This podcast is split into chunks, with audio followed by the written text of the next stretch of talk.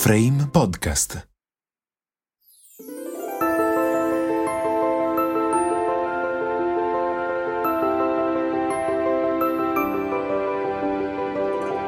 Quando si vive gran parte della propria vita in un luogo quasi magico, si finisce per far parte di quell'incanto. Sono Giovanni, il custode senza tempo del palazzo di Brera. È una vita, o forse più, che mi prendo cura di queste stanze e ne conosco tutti gli angoli più segreti.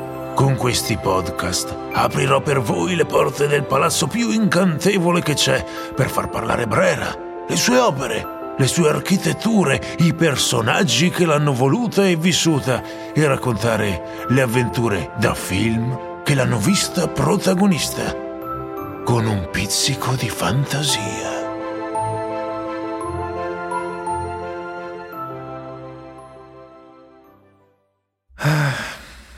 Guardalo là, Giovanni, il vecchio portinaio di Brera, che fa il suo solito giro di ronda per chiudere le porte del palazzo.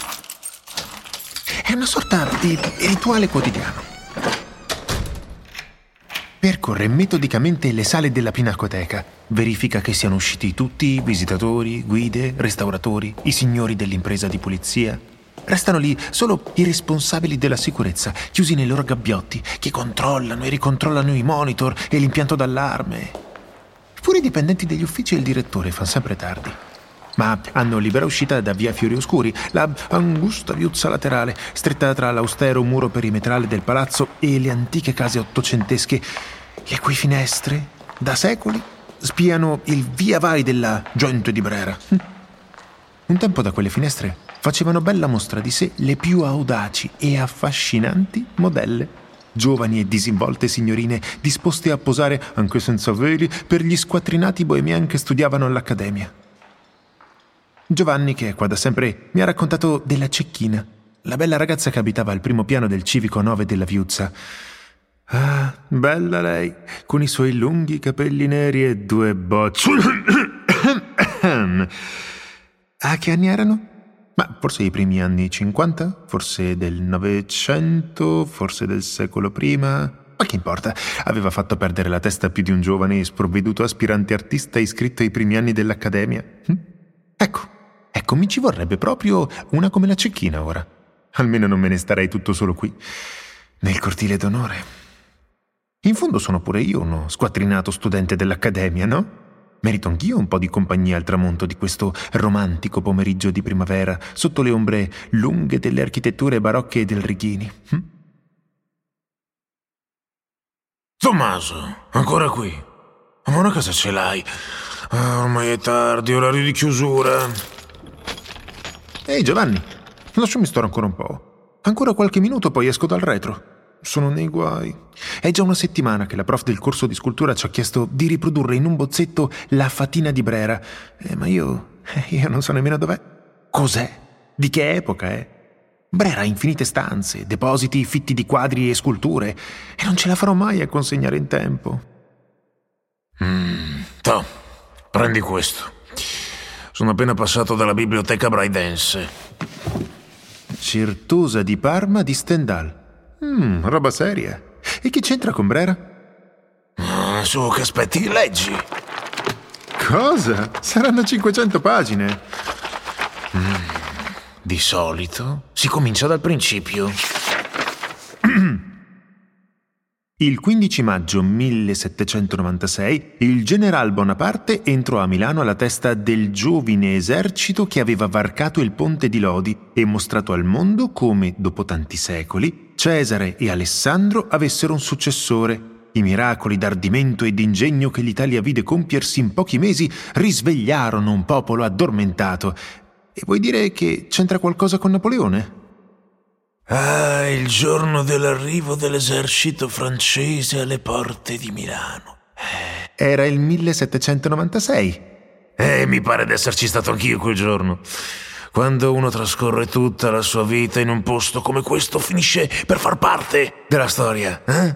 Napoleone era un tappeto, alto meno di me, ma così magnifico e possente. I rapidi movimenti delle sue mani.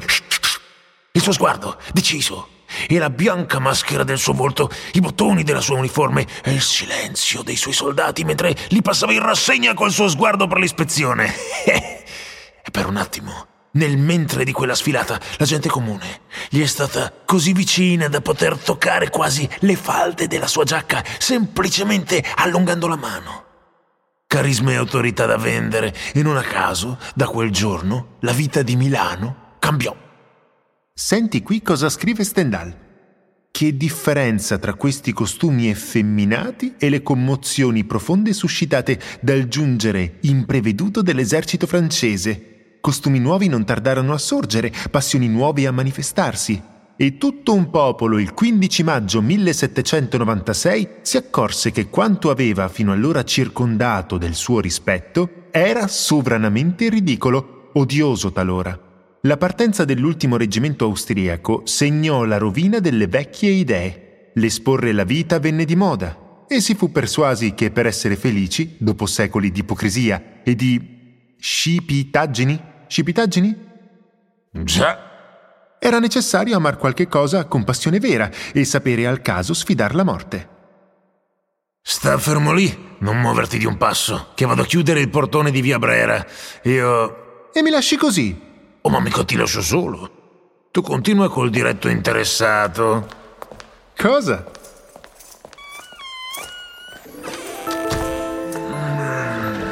Oh. Oh. Bonsoir, mon ami. Qu'est-ce que tu fais ici? Ah, ah, il caro Giovanni ha deciso di rivelare a qualcun altro il nostro segreto. Mm, eh oui, mon cher. Ogni giorno, alla chiusura del portone di via Brera, la galleria di Brera prende vita. Statue, quadri, perfino piccoli oggetti d'arte si animano. che, che, che, cosa? Non, non, non, non, non, non, non, ne panique pas, ne panique pas. Oh, oh, oh, oh. oh, non puoi capire la fatica di star fermi tutto il giorno nella stessa posizione. Come ti chiami, giovanotto? Tommaso. Dove eri rimasto? Ah sì, il giorno del mio arrivo a Milano. Già. Oh, ma jeunesse, ero così giovane quando nel 1796 al comando del mio esercito arrivai alle porte di Milano. Avevo solo 27 anni e mi sentivo onnipotente.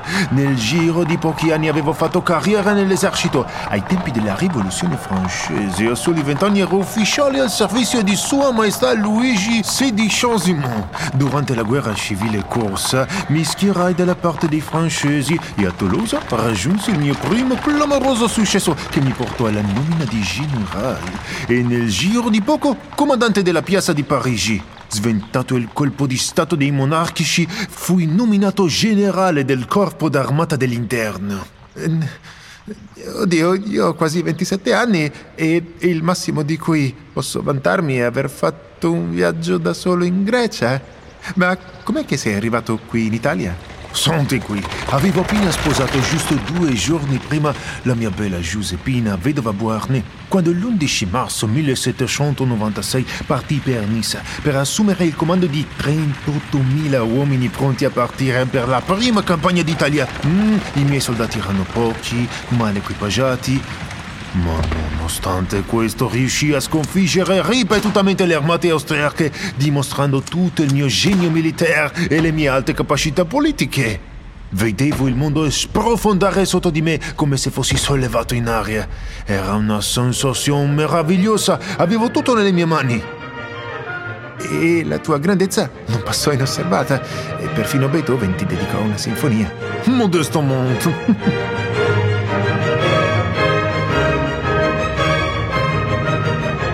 Il 15 maggio con il mio esercito alle porte di Milano e ne rimasi folgore, una coupe de foudre. Io e i miei giovani ufficiali, tutti tra i 25 e i 35 anni, arrivavamo da una Parigi cardante, quella di Luigi XVI. Ma qui, uh, qui trovammo una città moderna, ben tenuta, con meravigliose architetture. La scala del Piermarini aveva 20 anni, il nuovo palazzo reale appena 12. Come avrei potuto rimanere indifferente?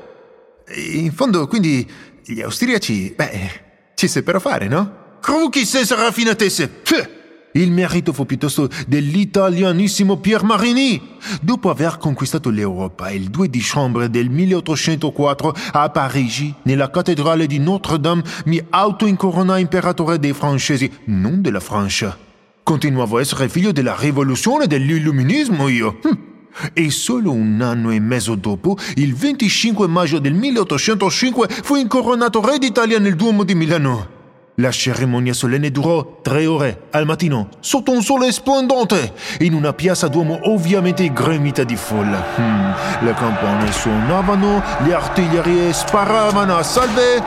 Coperto da un manto verde, entrai in Duomo e mettendomi in testa la corona ferrea che mi calzava stretta per la verità dissi Dio me l'ha data, guai a chi la tocca. Di Milano mi feci da subito un'idea ben precisa. L'avrei trasformata in una delle tre capitali d'Europa insieme a Parigi e Francoforte. Eh, mai stato a Roma, Napoleone? No, a Roma non ci arrivai mai. Non mi piaceva. Lì c'era il Papa, la competizione. Hmm.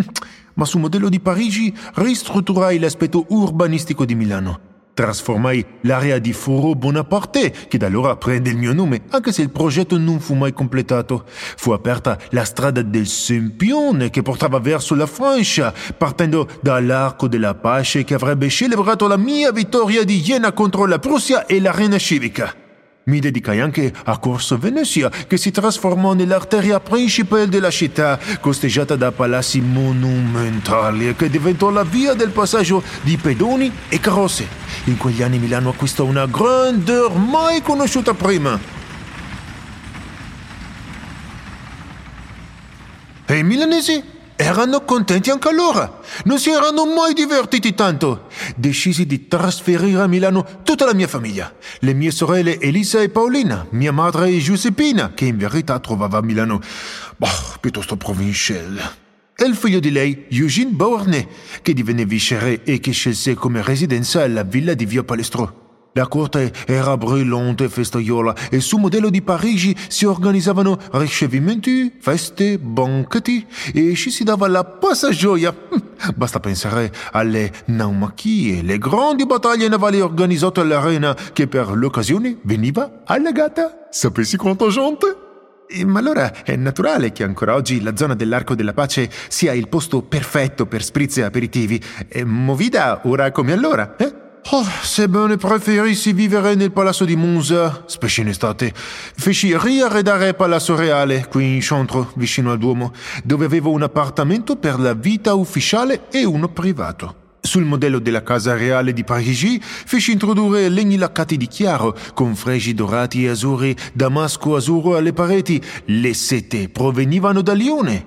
E sul modello di Parigi dotai Milano di lunghi viali fiancheggiati da platani, albero di cui sono letteralmente un fanatique. Insomma, diciamolo, se Milano è ancora bella città, il merito è mio. Eh, certo, certo, Napoleone, ho tutto merito tuo. Modesto l'imperatore. Ma allora, eh, chi ci fa la tua statua qui nel cortile d'onore di Brera? Ma c'est naturel! Su modello di Parigi, anche Milano avrebbe dovuto avere il suo piccolo Louvre, o meglio, il suo Petit Musée Napoléon, come tempi era chiamato. E quale miglior scelta se non quella del Palazzo di Brera, sede dell'Accademia di Belle Arti, fondata nel 1776 da Maria Teresa d'Austria, insieme alla biblioteca, quale espressione dei valori dell'illuminismo? Hm? Già, perché con la rivoluzione nascono i primi musei, intesi in senso moderno, con la volontà di difendere e conservare le collezioni reali, restituendole al popolo. Ah, qualcosa di buono gli austriaci, allora, eh beh, insomma, qualcosa l'avevano fatta. Sì, ma fu grazie al mio progetto. Volevo dare al Museo di Brera un'impronta enciclopedica destinato all'educazione dei popoli e alla didattica per gli allievi dell'Accademia di Belle Arti. Affidai il compito al primo direttore, un giovanissimo Giuseppe Bossi. Um, voi ve lo ricordate come Bossi, appena uscito dall'Accademia. La collezione di Brera avrebbe dovuto documentare l'intero sviluppo dell'arte nazionale italiana, cioè del mio regno. Hm. Le collezioni raccolsero così opere provenienti da chiese e conventi emiliani, marchegiani e soprattutto veneti, soppresse su mia disposizione. Um, raccolsero? Eh, requisirono, da quel che mi risulta. Oh, dettagli, mon ami! Dettagli! Ed è sicuramente merito mio se oggi la collezione di Brera possiede quella che a tutti gli effetti è considerata la sua icona. Nel 1806 il mio figliastro Eugenio di Beauharnais, vice re d'Italia, acquistò per Brera il celebre sposalizio della Vergine di Raffaello, maestro incontestato per i contemporanei pittori neoclassici. Ma fui a seguire e a sostenere personalmente le pratiche dell'acquisto. E questa statua? Certo, non ti somiglia affatto. Ehm, alto, hai tante, muscoloso. Oh, wow, wow, wow, wow, wow, wow. Un po' di rispetto! Quando la commissionai Canova era all'apice della sua carriera, era lo scultore italiano più famoso ed era a servizio del Papa. Sarebbe stato motivo di orgoglio avere una sua opera che meritasse. Sebbene renitente, lo convinsi a venire a Parigi. Posai per lui ben cinque giorni per la realizzazione del bozzetto preparatorio. Desideravo che il suo lavoro celebrasse la mia potenza e lui, Canova, decise di raffigurarmi come il dio della guerra, secondo la moda neoclassica del tempo. Sì, un Marte vincitore sui campi di battaglia, ma capace di portare una pace stabile a tutti i popoli d'Europa. La statua sarebbe finita direttamente al Louvre, ma alla fine quel Canova finì per rappresentarmi mm, troppo diverso da quello che ero. Pensava forse che fossi troppo brutto per essere ritratto così com'ero? Hm, ti confesso che il risultato non mi piacque neanche un po'. La statua originale in marmo finì prima nei depositi del Louvre, poi nelle mani del duca di Wellington, che beffa! L'acquistò il governo inglese subito dopo la battaglia di Waterloo 1815 per darla a quell'approfittator. Anni dopo, il mio figliastro Eugenio, il figlio di Giuseppina in qualità di vice re di Milano, commissionò una copia in bronzo dell'opera ad un fonditore di nome... Uh, Righetti, il quale, attraverso una fusione, riuscì a copiare l'originale di Canova, così che anche i milanesi conservassero una versione della celebre statua francese che fa il paio al grande calco in gesso che troneggia nelle sale napoleoniche della Galleria, a memoria delle mie glorie, delle mie vittorie militari. E non solo vittorie... Ma sì, eccola la fatina! L'avevo sotto gli occhi e non ci ho mai fatto caso. Fatina? Eh, sì, quella Fatina, che tieni nella mano destra. Fatina, che fantasie! È la Nike! La vittoria LED sorretta da un globo che simboleggia il mondo. È simbolo delle infinite mie vittorie. D'altronde, Brera è ancora evidentemente un segno della mia vittoria. la mia vittoria. Ma sai che è una copia? Era l'ottobre del 1978. La statua era in corso di restauro. Nel giro di pochi minuti qualcuno staccò il bullone che la teneva ferma e non venne mai più ritrovata. Tommaso, ma sei ancora lì? Fuori di qui che è tutto chiuso. Eh, Giovanni, non puoi capire. Ah, capisco, capisco. Piuttosto, hai trovato la fatina? Bien sûr. Il mio bozzetto sarà perfetto.